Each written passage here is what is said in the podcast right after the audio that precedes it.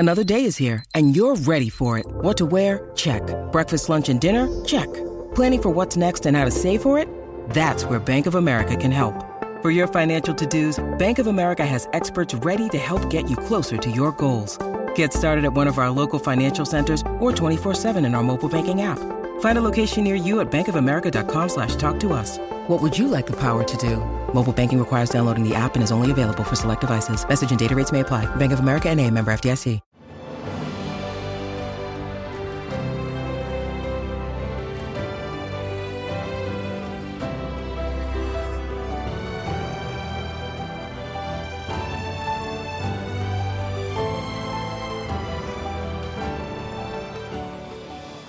Welcome to the newest episode of Beyond the Fame with Jason Fraley. I'm your host, Jason Fraley, picking the brains of the top filmmakers, musicians, and artists of our time. Frankie Valli and the Four Seasons play DC's The Anthem tomorrow, and oh, what a night it'll be. I spoke with Valli in 2017 about the group's biggest hits, from Big Girls Don't Cry to Walk Like a Man, as well as going solo on Can't Take My Eyes Off You. Mr. Valli, this is an absolute honor. Thank you so much for joining us. Well, thanks for calling. You've had so many hits over the years. Do you find that it's people of all ages? Feel like you probably have so many generations come out to see you at these things. Well, I think that it's been terrific that that we have been able to bridge generations. And I'm sure that Jersey Boys has had an awful lot to do with it. People going in to see Jersey Boys and finding out that they didn't realize we had as many hits as we did. Yeah, there's no doubt about it that show definitely got a whole new, multiple new generations into your music. So if we've seen that show, we know your young adulthood very well, how you guys formed the band and everything. But take me back before that, like as a kid in Newark, New Jersey, how did you first get into music, and what did you grow up listening to? Well, I guess I was a dreamer, one of those kind of kids that used to imagine becoming successful.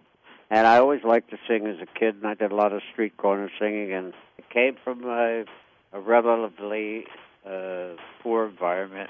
And dreams is the thing that got a lot of us through in those days. Yeah, for sure. How did you develop that signature falsetto? Was there a certain, age where that clicked and you said, "Hey, this is my meal ticket"? I don't really know when I developed it, but because I had never really taken any professional lessons. I just thought everybody could do what I could do. It's like talking. That's what I thought. You could just do it. You're just born with that. All these years later, I mean, you're about to turn like 83 almost. No, 38. Oh, sorry, I had the numbers transposed. Right. Oh, that's great. But, I mean, doing the falsetto over all those years, I mean, it's got to put a strain on your voice. How do you still do it? You're superhuman. Well, I don't know, I guess if, if you're born with blue eyes or brown eyes or green eyes, they stay the same color right to the end. You may lose a note or two one way or another, but you make up for it in different ways. Absolutely. Yeah. It's like the color of someone's eyes. You were just born to do it. And that's so great. Take our listeners, if let's say they haven't seen that show and are unaware sort of the beginning with the Four Lovers and everything. Explain to them how you met Tommy DeVito, Bob Gaudio, and Nick Massey and formed the Four Lovers in those early days before you were the Four Seasons. This is a very long explanation. I mean, we're going back some 50 years or so. Yeah.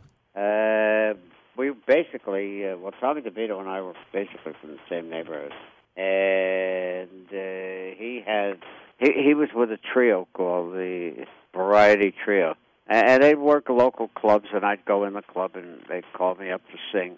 And at one point, he offered me a job with the trio, and we went on, and we became the Four Lovers, and we had some regional success. We did the Ed Sullivan show 3 times. And then somewhere along the way, we were out promoting a record, and Bob Gaudio was working with the group that he was working with. It was called the Royal Teens. They had a hit out called Short Shorts at the time. Man, who wears short shorts? Yeah. And that was the first that, when we did this television show together, promoting each of us promoting our own record. That's when I met Bob, and and I found out that he was from New Jersey. And met him later, and he was writing songs, and he played me some songs, and I liked the songs I was writing, and I told Tommy DeVito that I thought he'd be great in the group, and Tommy was against it, so I made him an offer he couldn't refuse.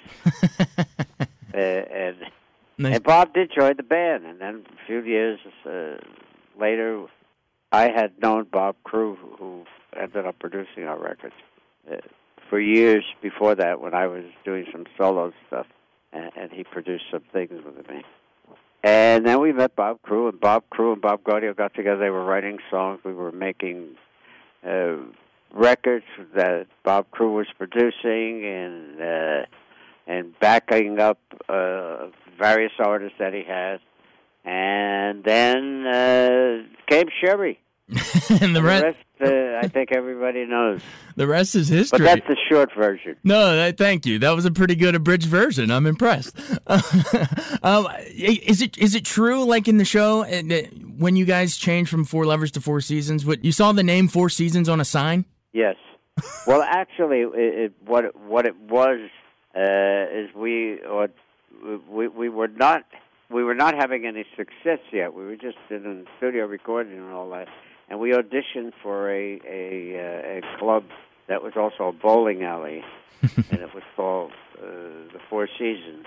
And we didn't get the job, and on the way out, I looked up at the time, boy, I said, what a great name for a group. And then it just went away, and then finally we decided when we recorded Sherry that we were going to change the name to the Four Seasons. I'm glad Four Seasons is catchy. It could have been another bowling alley. It could have been like the Duck Pins or something. That's much better. You mentioned Sherry. Take me into when you guys are recording that, and then you hear it for the first time on the radio, and that sucker just takes off. How did that change your life? Well, it wasn't that easy. I mean, I heard we went in and recorded it. We felt we had something. We finally did get it released.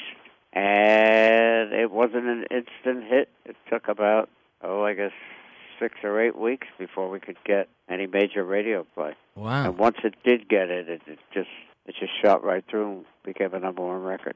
Is that one of your favorite ones to sing, even to this day? They're all favorites. They're like your children, you know?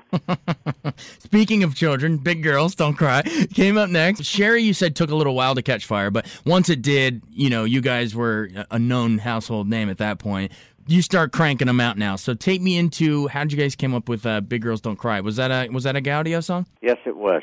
I can't take you into some of these things because I was not doing any of the writing. So Crewe and Gaudio were writing. The three in a row that we had that were #1s were "Sherry," "Big Girls Don't Cry," and "Walk Like a Man."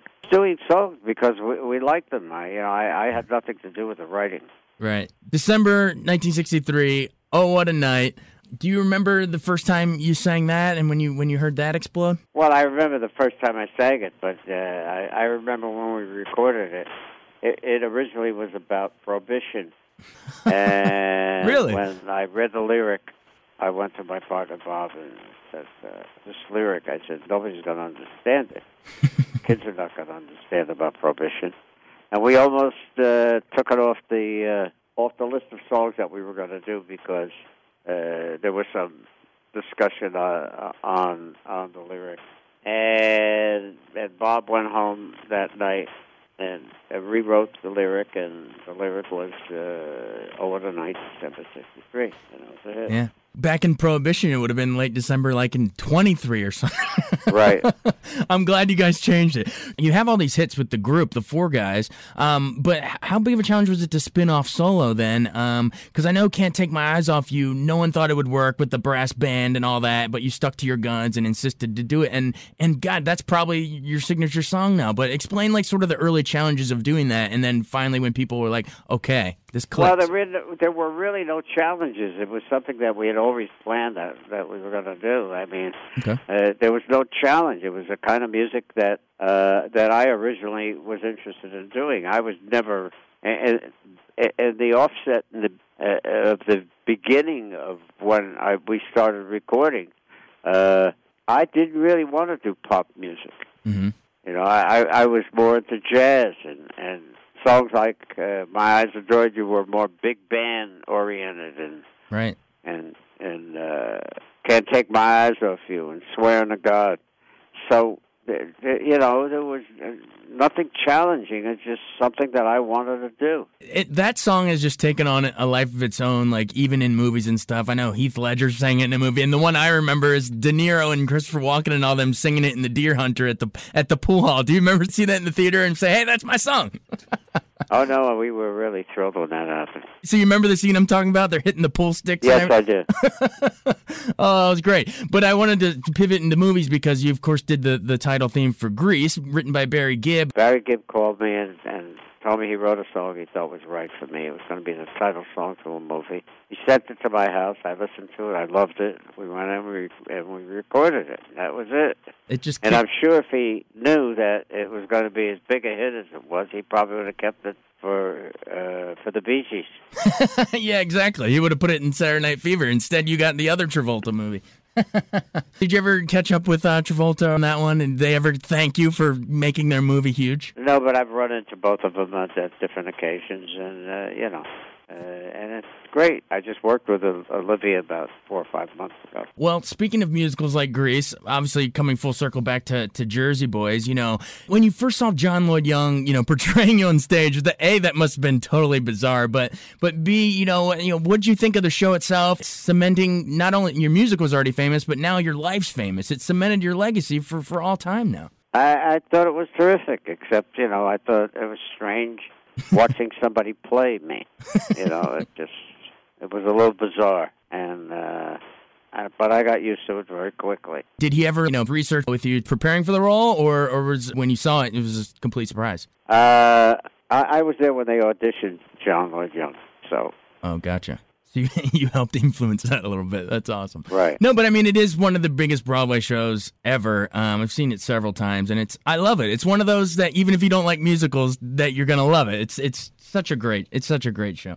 And by the way, speaking of which, a lot of people that might not know that if they haven't seen the show, that you guys knew Joe Pesci way back when too. He was there back with the forming of the band. Explain that to our listeners. Joe Pesci is another guy that lived in the same neighborhood. That's where we knew him from.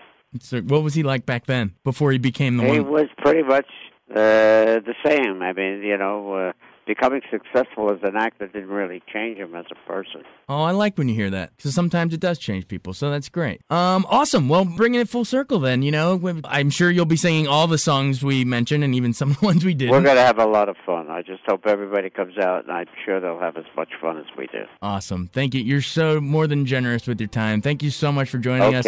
Frankie Valli, thanks again. All righty. Bye-bye. Thanks so much for joining us on Beyond the Fame with Jason Fraley. Remember to hit the subscribe button and give us a 5-star rating if you like what you hear. We'll see you next time.